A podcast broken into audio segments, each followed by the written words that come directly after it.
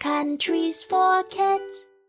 Hello, and welcome to Countries for Kids, a podcast where we get where we get to explore the world and its cultures. With you, my name is Elijah, and I'm here with my mom. Are you ready for an adventure? I sure am, Elijah. What country are we talking about this week? Sudan. That's right. To tell you the truth, when you picked this country, I was a little hesitant. The only thing I knew about it was that there was long-term wars happening over there, and I totally was very uneducated about the whole situation.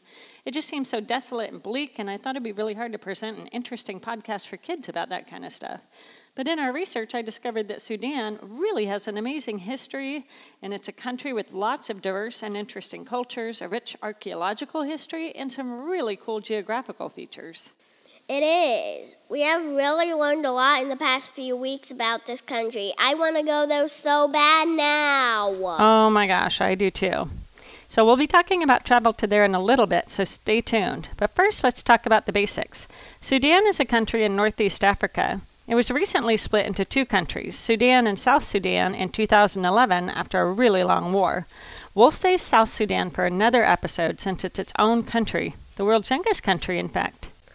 And it's the, fir- and the first country to recognize South Sudan as its own country was Sudan. Isn't that crazy? Many times when countries split, they aren't about to recognize each other as independent because that means giving up land, power, and admitting that your side did not win.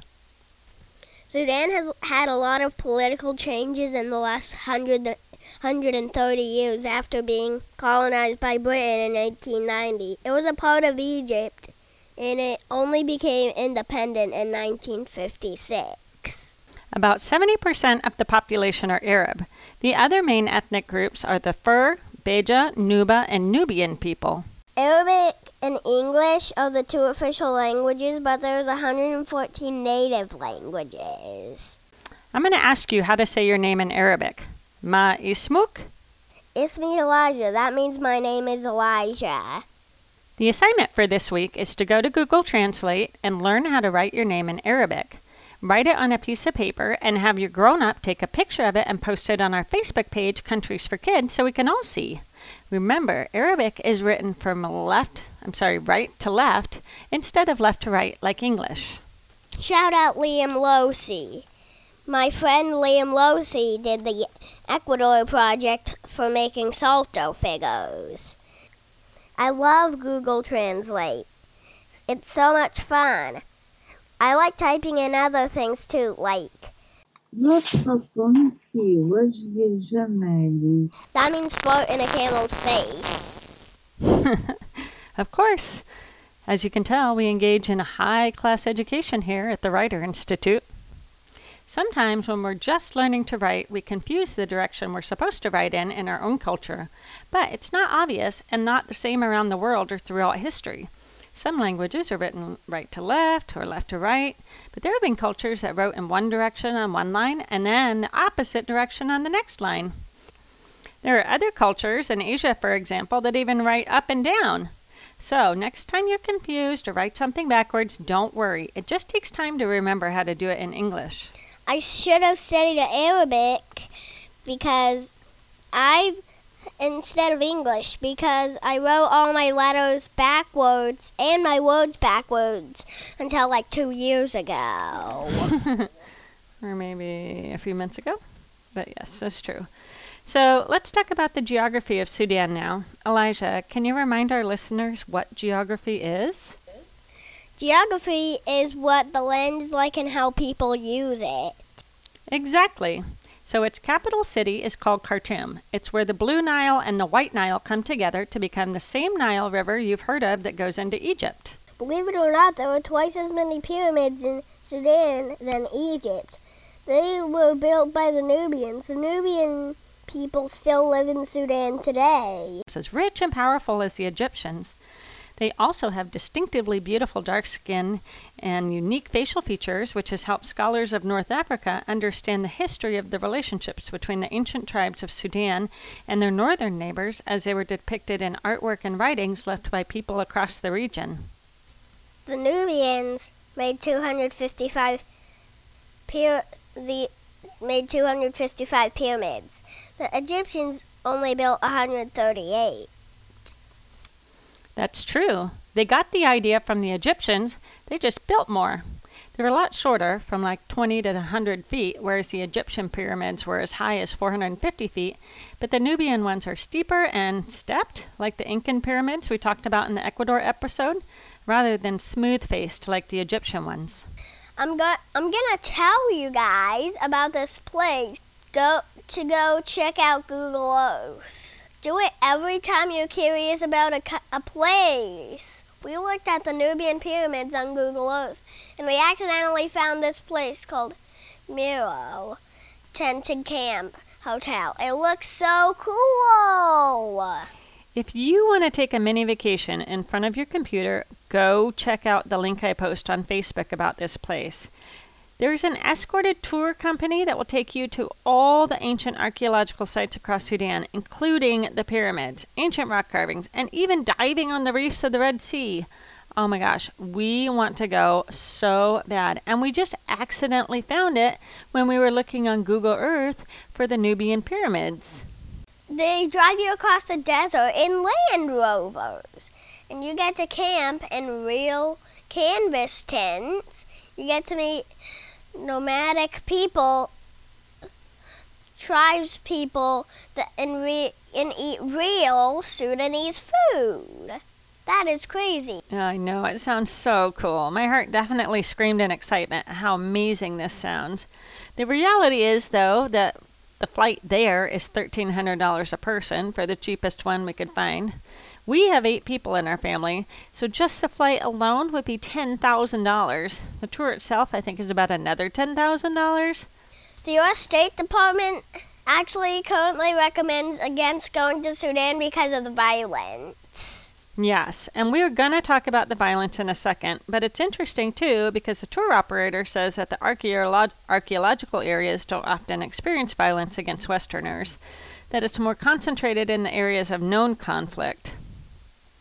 She's obviously trying to sell us a tour, and I actually don't have $20,000 to spend on a vacation, so I don't have to make a decision anytime soon about that. But if you have traveled there and you do have a story to tell, we would love for you to contact us uh, on our Facebook page or through our email at elijah at countriesforkids.world. I'm also going to post a link to the Google Earth location and the tour company's website so you too can fantasize about your next impossible vacation tour. If you do make it there, you're going to have to change your own money into Sudanese pounds. I was about to say change your American dollars, but Countries for Kids is listened to in 10 different countries already. Thank you to all our listeners. I can't believe it. So, if you do travel and you're trying to figure out how much something costs, one American dollar is worth 450 Sudanese pounds. There are lots of currency calculators online. And Sudan is near the equator, so the weather is tropical. In the desert, summer temperatures can get up to 110 degrees Fahrenheit. And there's not much rain in the summer there. Go back to Google Earth and you will see most of the country is a desert. There is only a little green at the bottom of the southern part and along the Nile River. That's right. And one unique feature is the haboob. It's a type of intense dust storm that happens between May and July. It can reduce visibility to zero. The east coast is on the Red Sea. The Red Sea goes out to the Indian Ocean and on one side the Mediterranean Sea. This makes importing and exporting easier for them. They know right where in the middle of all the shipping routes.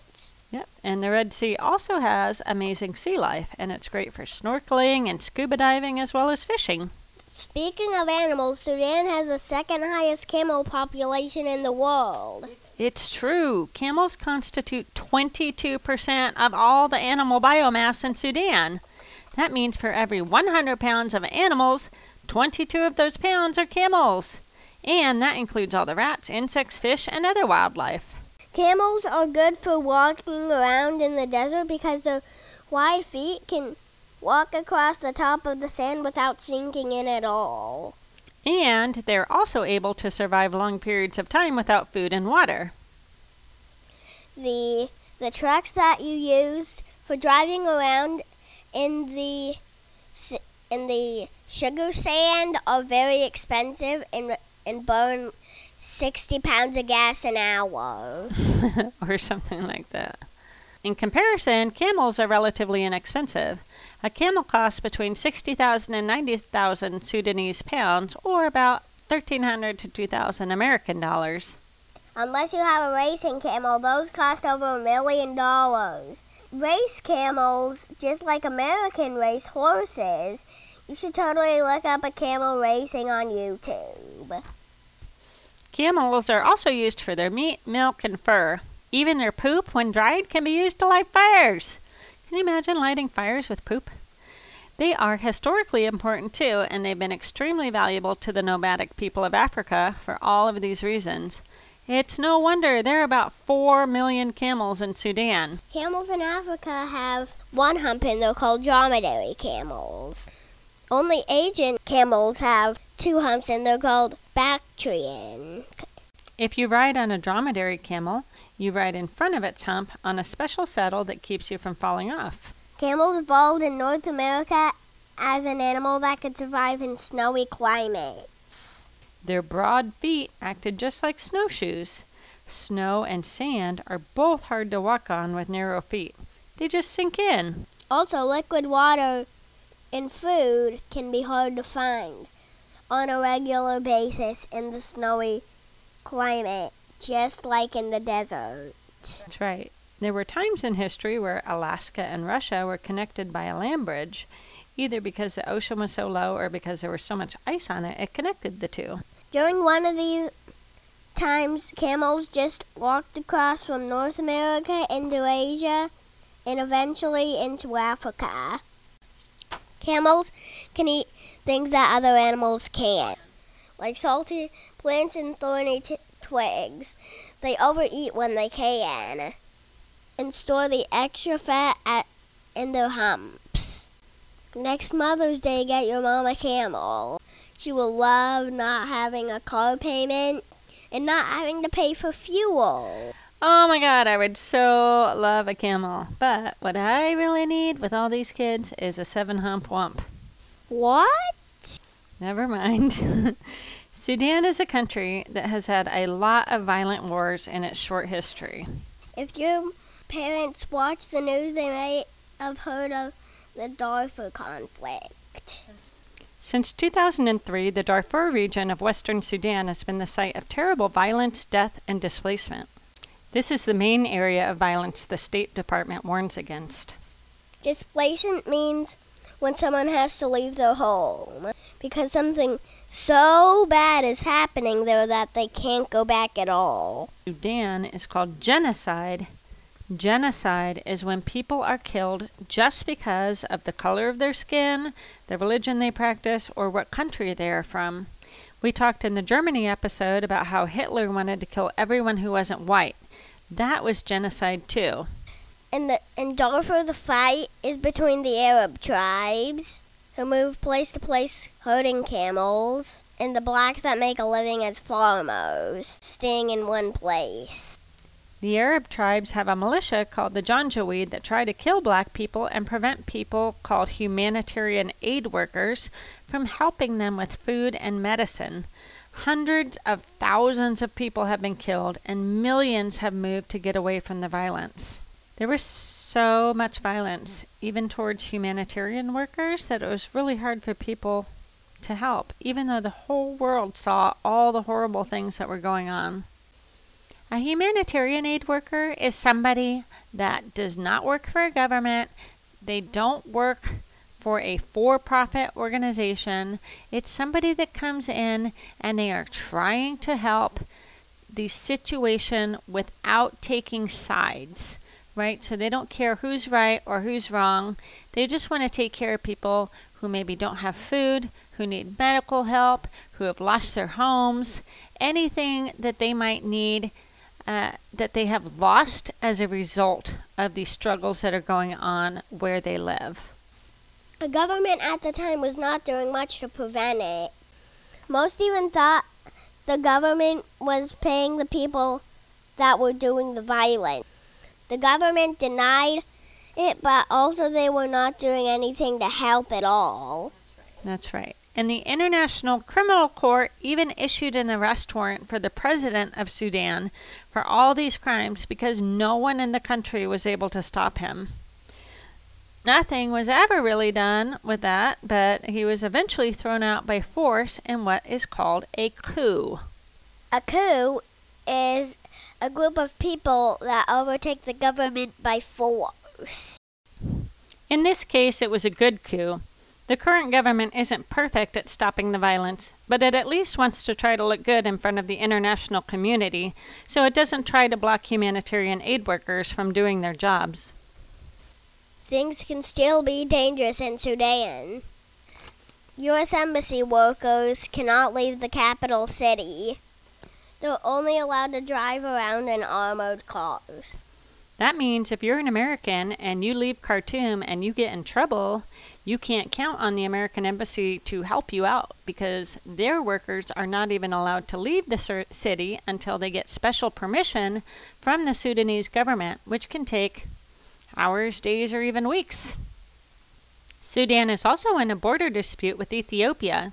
There's a piece of land that's a very fertile farmland right in between the two countries. Ethiopians have been farming there for a long time, and then all of a sudden, Sudan's government kicked them out. Both Ethiopia and Sudan think the land belongs to them.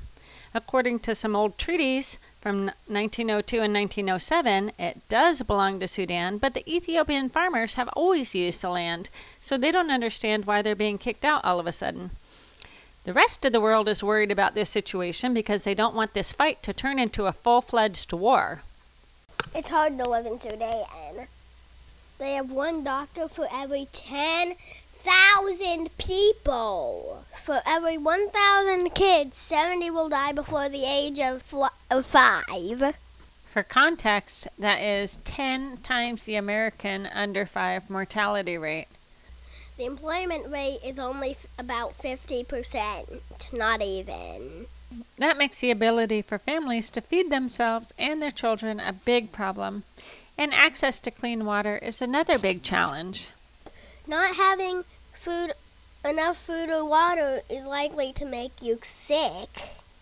Even if you have a job, it's hard to do that job because you're sick. Even animals can have a hard time. We watched a video about a zoo that ran out of money in Sudan and they couldn't afford to feed their lions, and so all the lions were starving to death. Fortunately, this man came to the zoo with his son and saw how terrible the situation was, bought all the lions from the zoo, started his own zoo, and rescued them all. We saw this on Nas Daily. If you guys don't know who Nas Daily is, he's really cool. I'll post a link on our Facebook page. Even though things are tough for many people in Sudan right now, I want to thank you, Elijah, for suggesting this country. I totally never would have picked it myself.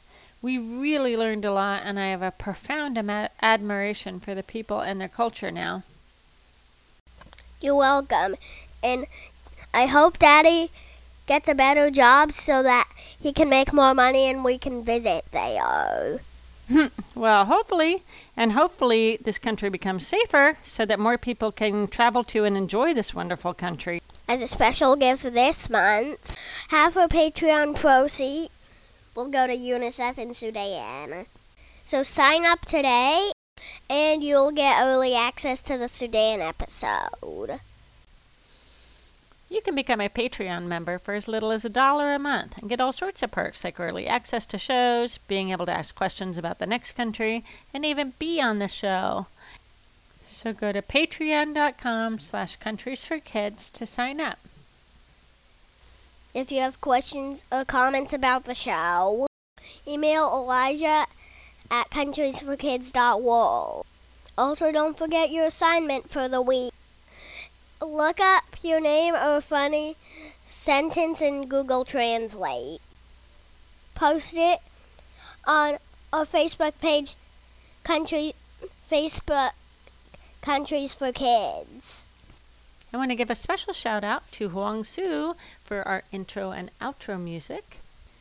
Do you want to say our thank you for listening in Arabic, Elijah? Yeah.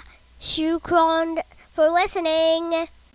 See you next time when we talk about Haiti.